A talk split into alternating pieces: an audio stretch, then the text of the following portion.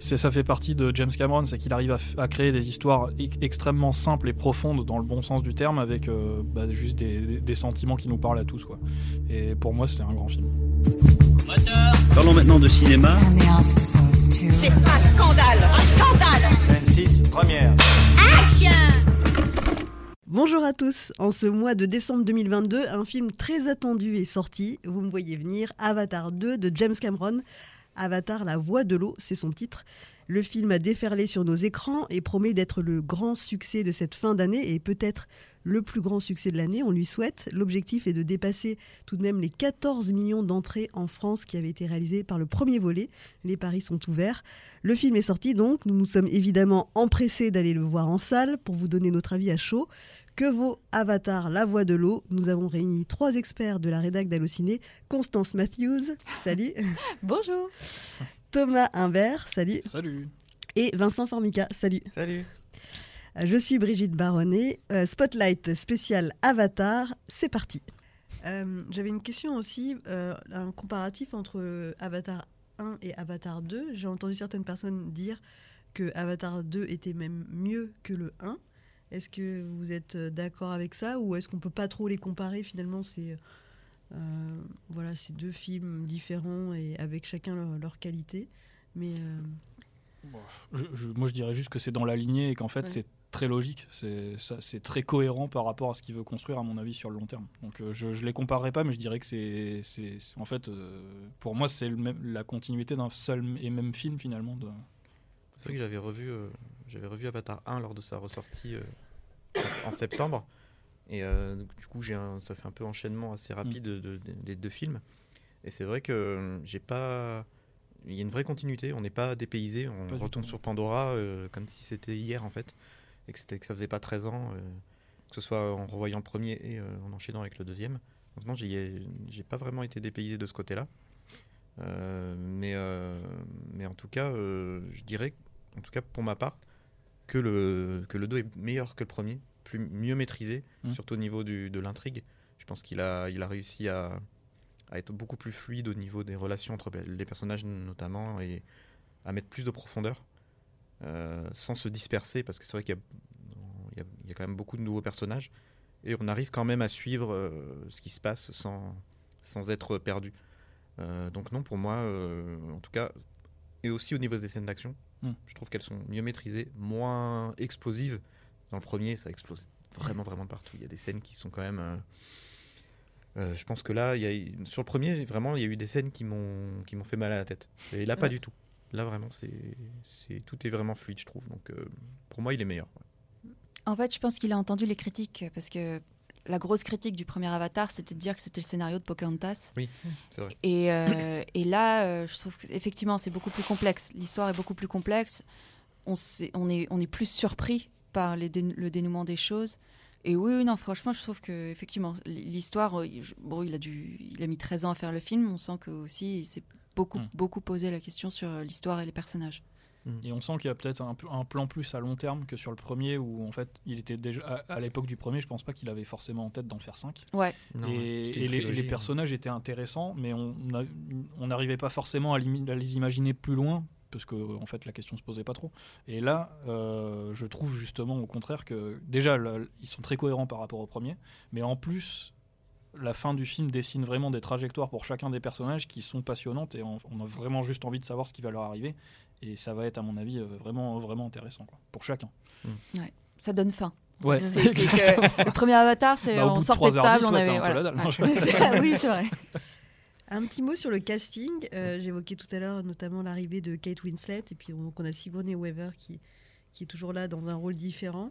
Euh, Est-ce que voilà, vous aviez des choses à dire sur le casting? Est-ce que vous l'avez trouvé euh, Il y a aussi Spider qui, euh, voilà, qui est intéressant aussi. Euh, Qu'est-ce que ça vous, vous inspire de parler du casting Euh, Vous avez Alors, moi, j'ai eu du mal. j'ai- C'est peut-être un petit bémol.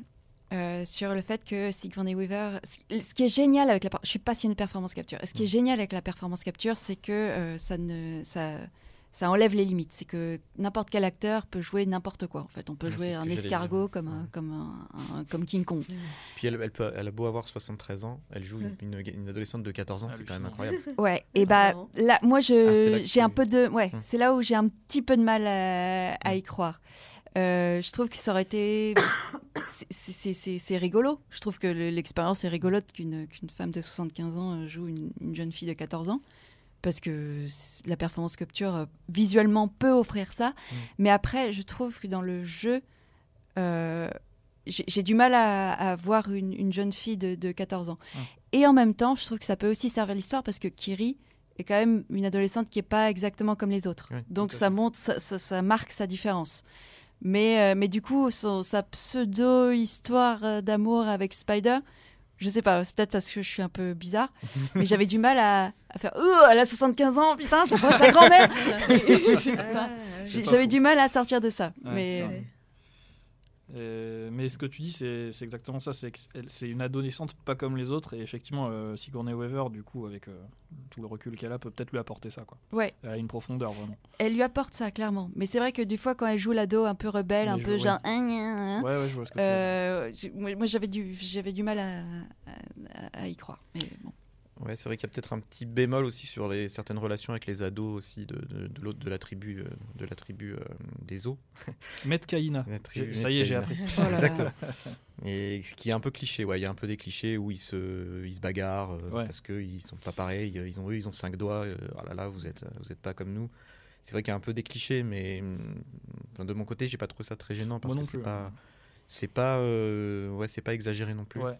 Mais d'ailleurs, quand ils ont annoncé le casting il y a dé- déjà quelques années, Mm. avec que des gamins, on Ouais. moi je me suis dit, oh là, ça va, ça va, ça va virer en, en série Disney Channel ou quoi. et, et pas du tout. Vraiment, alors là, c'est vrai qu'il y a ce côté un peu, mais c'est pas gênant, c'est pas Non, appuyé pas à ce point-là. Euh, moi, je reviendrai juste sur le personnage de Kate Winslet, qui est, alors, très intéressant, mais je trouve qu'on la voit pour le moment pas beaucoup. D'ailleurs, j'avais même un doute parce que, é- étant donné que, comme tu disais, euh, en performance capture, on peut jouer tous les âges, je me demandais si c'était la mère ou la fille. Ah oui. Et jusque-là, et, et, euh, et donc c'est bien la mère, euh, Ouais. la- la- C'est qui s'appelle la- Ronald. Ouais, exactement. la Tsuhak du peuple exactement. Metcaïna. C'est-à-dire la, bah, Ouais. la, la dirigeante du Mm. peuple. Et euh, eh bien, on sent, elle, qu'elle a, pareil, une énorme, vraiment une grande profondeur et qu'elle va être beaucoup plus exploitée dans les suites. Pour le moment, voilà. En même temps, il y a tellement de nouveaux personnages qu'on ne peut pas forcément donner, euh, donner une part égale à chacun. Et on sent qu'il a vraiment voulu appuyer sur la nouvelle génération avec les enfants. Mais tous ces personnages-là vont avoir leur place euh, dans la suite, je pense.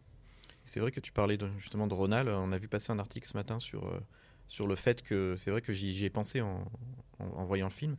Euh, c'est euh, elle se bat alors qu'elle est enceinte. Ouais. Ce qui est assez, euh, on va dire, euh, c'est étonnant de, de la part de Cameron. C'est une première, en tout cas. Ouais, c'est une un première. film hollywoodien, ouais, euh, je- sauf, sauf ouais. erreur. Où elle, elle- elle y va quand même et c'est, ouais, ça, ça rajoute en plus un enjeu. Des, on a encore plus peur justement pour le personnage, euh, d'autant plus qu'elle est enceinte et elle y va, elle y va quand même pour protéger son peuple.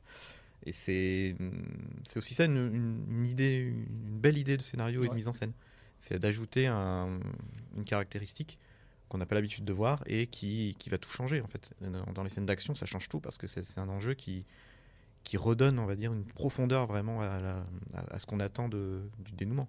On Ouais. espère pour elle que, que ça va bien se terminer et on est, on est accroché à notre siège. Donc c'est, Et- Après, la grossesse chez les navis, c'est peut-être pas la même chose chez les humains. Il y a peut-être un peu Ouais, moins de, de haut, de donc- nausées. Il y a peut-être un peu. c'est ça, ils font 3 mètres de haut, ils ont peut-être une, une autre. ouais, franchement, c'est tranquille. quoi. euh, ouais, c'est tranquille.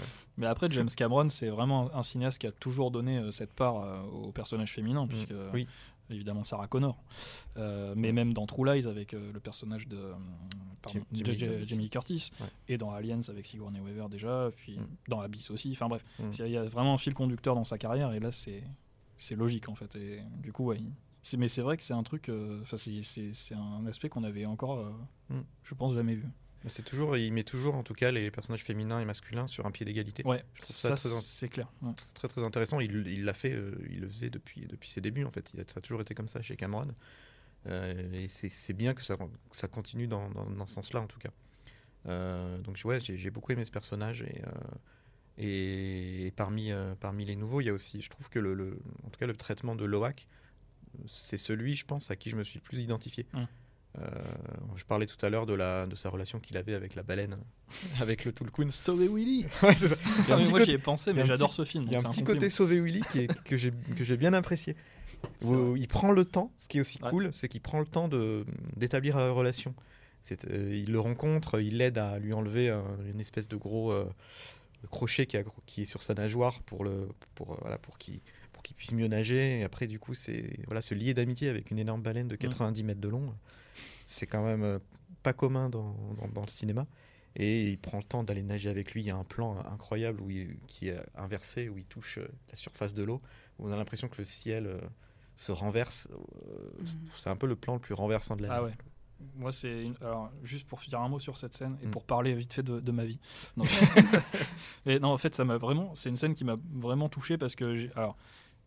Il se trouve qu'il y a quelques années, j'étais allé au Mexique et j'avais vraiment. euh, Il y avait une expérience qui proposait aux gens euh, un truc assez unique et je me suis dit, ah, tant pis, je casse la, la tirelire et je le fais. Et c'était d'aller nager avec des requins-baleines de 12 Ah, ou 14 mètres. Heureusement que tu as dit baleine ouais. après. Oui, je- oui. Mais, mais des requins quand même. Ils, Oui. sont, ils sont pas méchants, mais c'est des trucs qui font 12 ou 14 mètres de long et Mm. t'es C'est à le plus côté. ouais, c'est le plus gros poisson du monde. Et évidemment, c'est pas des Tulkun, hein, mais il y a Mm. vraiment. Tu sens qu'il s'est vraiment inspiré de ça parce que c'est exactement la, la même sensation que tu retrouves. voilà. Mm. C'était, euh, c'était, euh, c'était une petite parenthèse de ma vie. Tu t'es accroché à une nageoire du coup Non, et, alors euh, parce qu'on avait interdiction de les toucher, sinon ils perdent leur euh, immunité, euh, tu sais, le Diplomatique diplomatique. et ils peuvent plus euh, faire de politique euh, Ah, dans, ouais, dans la ouais. ils, sont, ils sont bannis de leur clan. hein. Non, mais tu sais, ils ont une sorte de, de- de- ben, comme une, une carapace euh, vir- virtuelle, qui, une sorte de, de- ouais, de- d'immunité euh, qui, qui les empêche d'être contaminés par des parasites et tout. Et si tu les touches, en fait, ils perdent ça. Oh, d'accord. C'est terrible. Mm. Bon à savoir. Ne touchez pas les baleines. En même temps, si c'est- et le problème, c'est pas force d'éviter de les toucher, c'est que eux ne te touchent pas parce que si tu te prends une. Ils Ah ont oui. beau ne pas Ah, une attaquer baffe, les, les humains, mal. euh, tu te prends une nageoire, à mon avis, tu te réveilles pas tout de suite. hein.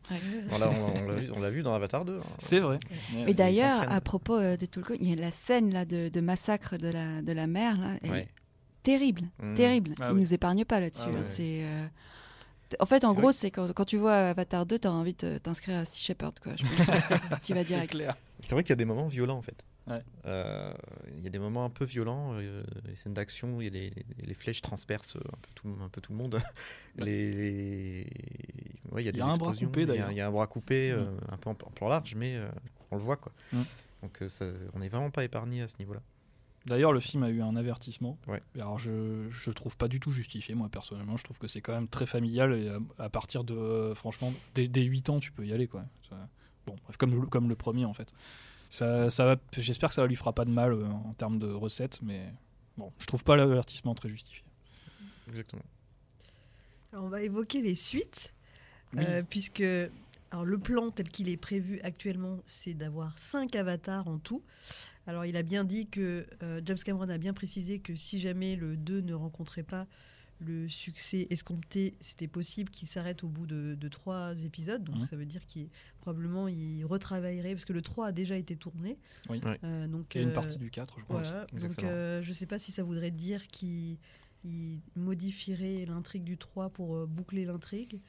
Mais euh, voilà, mais en tout cas évoquons euh, les suites. Est-ce que euh, voilà, en voyant ce ce 2, euh, vous avez euh, déjà des idées de ce qui pourrait arriver, alors là plutôt en mode théorie, euh, de ce qui pourrait arriver dans le 3, peut-être, et, et- et plus, euh, si euh, voilà, le, le plan se déroule euh, comme il, il aimerait. Non je, non, je voulais juste revenir, on est, on est toujours en mode full spoiler. spoiler là. Ouais, oui, oui. Ouais. Euh, sur la fin justement, Ouais. qui est le, tout le dernier acte du film, euh, qui est en mode un peu Titanic. Exactement. Entre Titanic et. Abyss. Ouais, incroyable. C'est vraiment incroyable. Ah, et vraiment, je m'attendais pas justement aussi à ce qu'ils nous mettent là comme ça euh, face à la mort de, de Neteyam, euh, donc le fils aîné de, de Jake et, et. Et il nous a, je pense qu'il a, j'ai vu les réactions aussi sur Twitter, il a beaucoup fait pleurer. Ouais. Ça a beaucoup fait pleurer. Ouais, moi, j'ai j'ai- failli la verser, la petite Ah oui, non, hein. moi, je crois que je l'ai versé, ouais. Mais c'est parce qu'il était minuit. hein, j'étais mais euh, ouais, puis Nightiri, quoi, qui se Ouais, réveille. Ouais, ouais, tu vois, ouais, qui était un petit peu ouais. absente pendant le film, qui était là, mais sans plus. Et là, à la fin, justement, qui se réveille, qui, a cette rage Mm. euh, Mm. incroyable. Et là, tu fais waouh enfin, c'est... Ah ouais. Elle est incroyable. ce- C'est- ce- Ça devient le personnage du film. Exactement. Ce moment où elle est en, en train de pleurer son fils et, et où t'as Jake qui lui dit non mais je suis comme toi, hein, Mm. mais là il y a nos deux filles qui sont en danger. Ouais. Ouais. Et, et là, et là, son visage, enfin ce qui se passe sur- avec le jeu de Zoé Saldana, puisque Ouais. même si c'est de la performance capture, c'est elle qui joue et c'est Mm. extraordinaire ce qu'elle Mm. fait. Mm. Et voilà, cette fin, c'est les fameuses fins de, à tiroir de James Cameron Ouais. qui durent pendant euh, 40 minutes C'est où ça. tu as vraiment un dernier acte, mais qui est. euh, J'en ai des frissons. Ah mais ouais, ça a vraiment parlé. c'est- vraiment, euh, ouais, du grand James Cameron. Quoi. Et donc, Comme pour- vous pouvez avoir dans Terminator 2, pardon, mais c'est pareil, Ouais. c'est le même, la, la même structure finale où en fait tu, tu te dis mais c'est la scène finale. Ah mais non, il y a encore plus. Et encore, enfin ça, ça n'en finit pas et c'est c'est incroyable.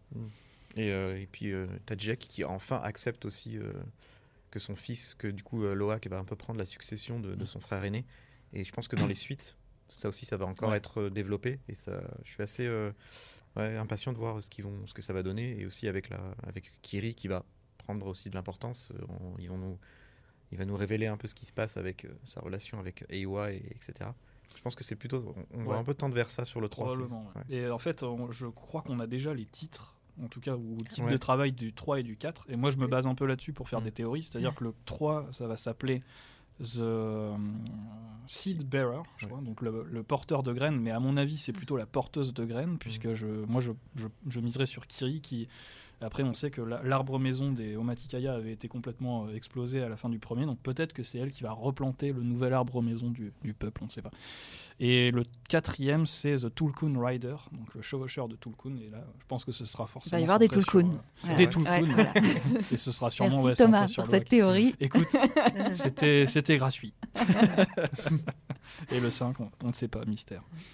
Et vous pensez qu'il y aura vraiment cinq films ou pas? Moi, j'espère, en tout cas. Bah, en tout cas, le, Moi, le- je veux y retourner. hein. le John Lando a révélé euh, euh, que le 5, si, euh, si le cinquième euh, venait à voir le jour, se passerait notamment sur Terre. Ah oui, c'est vrai. Donc j'espère qu'il y aura le 5 parce que j'ai envie de voir les navis aller sur, sur Terre. À New et- York. À New York. Bah, c'était- Georges de la Jungle 2, c'était ça. hein. Et voilà, ça fait les visiteurs, c'est un peu. le- C'est c'est ça. bah, John Lando, en tout cas, avait a parlé de ça, a dit que notamment Neytiri, qui, euh, qui vraiment voue un- vraiment une haine aux, humains, on peut- on je pense qu'on peut dire ça, Mm. va un peu découvrir que euh, tout n'est pas blanc, tout n'est pas noir, et que, euh, et que, et que, en tout cas, d'après ce que dit John Lando, Mm. tous les navis ne sont pas des, des êtres bienveillants et tous les humains ne sont pas des monstres. Donc il, il va y avoir beaucoup de nuances, je pense, euh, Intéressant. à ce niveau-là et qui, qui peuvent être intéressants à développer. Donc euh, j'espère en tout cas que ça va, ça va aller jusqu'au bout de ce projet du cinquième. James Cameron a ouvert la porte à un 6, un 7. Ah Ouais. Mais bon, Ah le- oui, c'est vrai. Bah, tant que ça marche. Quoi. Mais après, je Mais- crois qu'il dé- veut déléguer aussi. Il veut déléguer, ouais, il veut déléguer.